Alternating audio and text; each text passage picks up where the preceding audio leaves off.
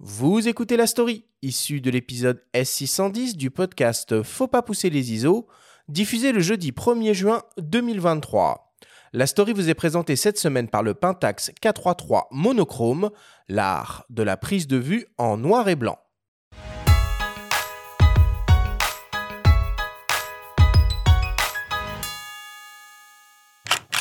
Tati, dans l'inconscient collectif, renvoie au cinéaste, bien sûr, Jacques Tati, auteur des classiques Jours de fête, Mon oncle ou Les vacances de Monsieur Hulot. Mais Tati, c'est avant tout la célèbre enseigne de vente de textiles et bazar bon marché, ornée de son logo composé de carrés roses et blancs au motif Vichy. En 97, alors que l'activité était encore florissante, la marque, pour fêter ses 50 ans d'existence, demande au photographe Sedou Keita Malik Sidibé et Samuel Fosso de tirer le portrait des clients en magasin, en noir et blanc, selon la tradition des studios africains. Les deux premiers s'exécutent, tandis que Samuel Fosso se détourne de la commande initiale. Il réalise 10 autoportraits couleurs, incarnant tour à tour un golfeur, un businessman, un rocker ou une bourgeoise, en utilisant des étoffes et accessoires du magasin. Pour l'artiste franco-camerounais, c'était une manière de se démarquer de ses deux compères maliens et de ne pas dénaturer sa démarche photographique. Samuel Fosso. Alors, on nous avait proposé de faire comme on faisait au studio en Afrique. Bon, moi-même, en tant qu'artiste, comme appelé, je trouve que euh, je dois faire ce que ce que je suis, parce que je faisais autoportrait. On m'a découvert autoportrait, je dois faire autoportrait. Et Seydou Keita et Malik Sidibé ont fait comme on, faisait au studio. Et c'est parce que c'est aux photos des studios qu'on les a découvertes aussi? Donc je voyais que la différence de moi est l'autoportrait. C'est pour cela que j'ai décidé de faire l'autoportrait. Cette série est exposée en ce moment à la galerie Christophe Persson en plein cœur de Paris. Et parmi ces autoportraits hauts en couleur, il y en a un qui lui tient particulièrement à cœur le chef Afrique, le chef africain qui a vendu, le chef africain qui a vendu l'Afrique. C'est ça qui me tient au cœur par rapport à ces histoires. L'histoire entre euh, l'esclavage au moment que les Occidentaux euh, prenaient les Noirs africains euh, pour les vendre aux États-Unis. Et à un moment donné, quand ça a diminué, et même le chef d'Afrique profite de cette occasion on livrait aussi des hommes de leurs euh, propres euh, citoyens aux blancs pour les vendre et avoir de l'argent. Donc, c'est ça que l'histoire me tient au cœur. Et puis, la photo aussi m'importe très important par rapport à notre histoire africaine. Découvert lors de la première édition des rencontres de Bamako en 94, Samuel Fosso mesure le chemin parcouru et se réjouit de la place de plus en plus importante occupé par les photographes africains sur la scène contemporaine internationale. Les photographes africains prennent grande place dans le monde. Auparavant, même moi, quand j'ai rencontré même ceux qui ont organisé, comme François Huguier et Bernard Descartes, d'abord qui m'a découvert, qui était aussi mon premier agent, croyais que c'est une chose qui, n'allait pas dépasser dans deux ans. Il me disait, dans deux ans, l'histoire va disparaître. Alors c'était le contraire, ça a pris au, plus tôt en pleurs.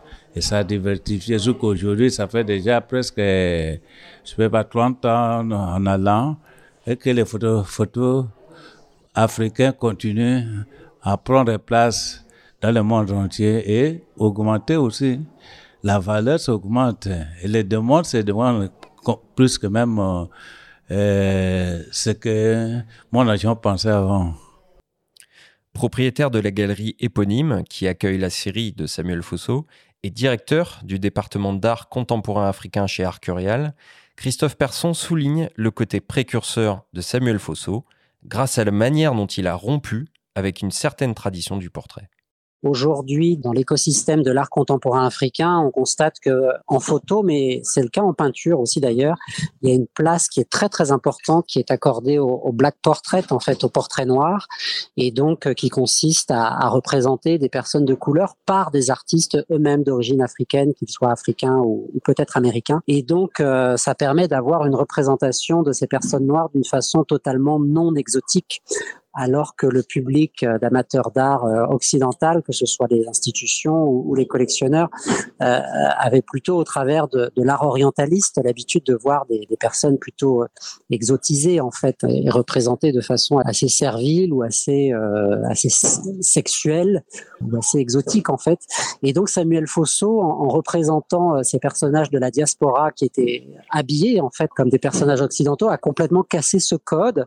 Et donc euh, aujourd'hui, c'est un artiste qui est beaucoup dans les institutions et assez peu sur le marché. Mais je pense que beaucoup d'artistes contemporains qui font de la photographie pourraient se revendiquer en fait de Fosso. Donc voilà, c'est pour ça que je pense qu'il est très important parce que il a il a ce sujet 25 ans avant tout le monde. Donc en ça, il a, été vraiment le premier. L'emblématique magasin situé à Barbès a fermé ses portes il y a deux ans, mais vous pouvez découvrir la série Tati de Samuel Fosso à la galerie Christophe Persson jusqu'au 17 juin.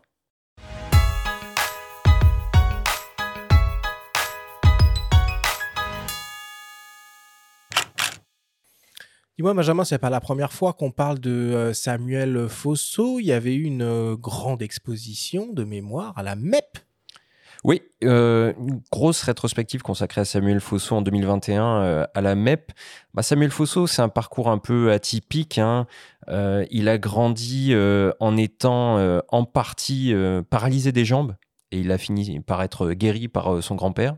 Donc il voulait être guérisseur, son grand-père voulait lui Mhm. transmettre ça. Puis bon, euh, la vie a fait que la guerre du Biafra, il est parti du Nigeria parce que ses parents étaient nigérians, il est né au Cameroun et il est parti en Centrafrique. Il a découvert, euh, il a été apprenti dans un studio photo, les studios photo euh, africains traditionnels euh, qui proposaient des portraits noirs et blancs. Et c'est comme ça qu'il a été de fil en aiguille découvert par le photographe Bernard Descamps en remportant le premier prix euh, à la Biennale de Bamako en 94 lors de la première édition. Et c'est pour ça que il a été découvert en même temps que Malik Sidibé, Sedou Keita. Et en 97, cette euh, série Tati a été pour lui un formidable euh, tremplin pour sa carrière. Alors pour le coup, on va beaucoup parler de noir et blanc euh, dans cette émission, et là il est question dans ces studios euh, africains euh, de portraits noir et blanc, mais cette série est totalement en couleur évidemment, des couleurs très vives, des postures assez extravagantes. Enfin, c'est- un travail un petit peu à part. Tout le monde y sera pas forcément sensible, mais ça vaut le coup d'œil. Jean-Christophe, tu, tu connais un peu du coup la, photographie africaine? Ah oui, oui, je la connais même relativement bien, disons, parce que j'ai quand même habité deux ans au Cameroun. C'était un petit clin d'œil pour toi aussi. Voilà, et je prépare un prochain. enfin, voilà, mes premières photos ont été faites entre le Mali, le Niger, le Burkina, le Cameroun. Et je travaille en ce moment pas mal avec une galerie qui s'appelle RZ, qui présentera mes photos à Arles cette année encore.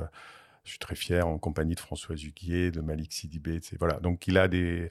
Et je suis très, entre guillemets, sensible à la photographie africaine. J'ai toujours été. Surtout, je pense qu'une fois qu'on a vécu dans certains pays africains, on reste un peu attaché à ce. Voilà, cette culture, à cette ambiance. Alors sur la photo de. Voilà, il y en a, il y a beaucoup maintenant de photographes africains qu'on voit. Et c'est vraiment très bien. Et ça apporte une, ouverture de la photographie sur des, sur des espaces qu'on connaissait, mais qu'on voyait effectivement toujours à travers les yeux occidentaux. Moi, le premier, quand j'ai photographié l'Afrique, mais ça ne veut pas dire que l'œil étranger n'est pas intéressant pour autant. Moi, je serais ravi que aussi euh, il y ait beaucoup d'Africains qui photographient la France. Voilà, parce qu'il ne faut pas non plus cantonner les Africains à photographier qu'eux-mêmes ou que l'Afrique. Donc, euh, on a tout à fait le droit et le devoir même de photographier les autres. Moi, je, là, je rentre du Brésil. Ben, je pense que je peux photographier le Brésil sans être brésilien. et Je peux photographier l'Afrique sans être africain. Et j'aimerais bien évident. que les photographes de ces pays-là viennent nous montrer la France. Moi, c'est plutôt ça qui me manque. C'est la Mm. France des projets ou la France vue par des gens qui n'ont jamais mis les pieds en France, qui découvrent euh, notre pays et qui ont beaucoup de choses à nous apporter avec une vision euh, directe, fraîche et un peu euh, renouvelée. En tout cas, si vous voulez en savoir plus sur Samuel Fosso, il y a un photopoche qui lui est consacré, numéro 168, dans la fameuse collection éditée par Actes Sud, et avec notamment une très belle biographie documentée de Christine Barthes. Bon, eh ben écoute, merci beaucoup euh, Benjamin pour, euh, pour cette story et euh, l'histoire de l'exposition de Samuel Fosso.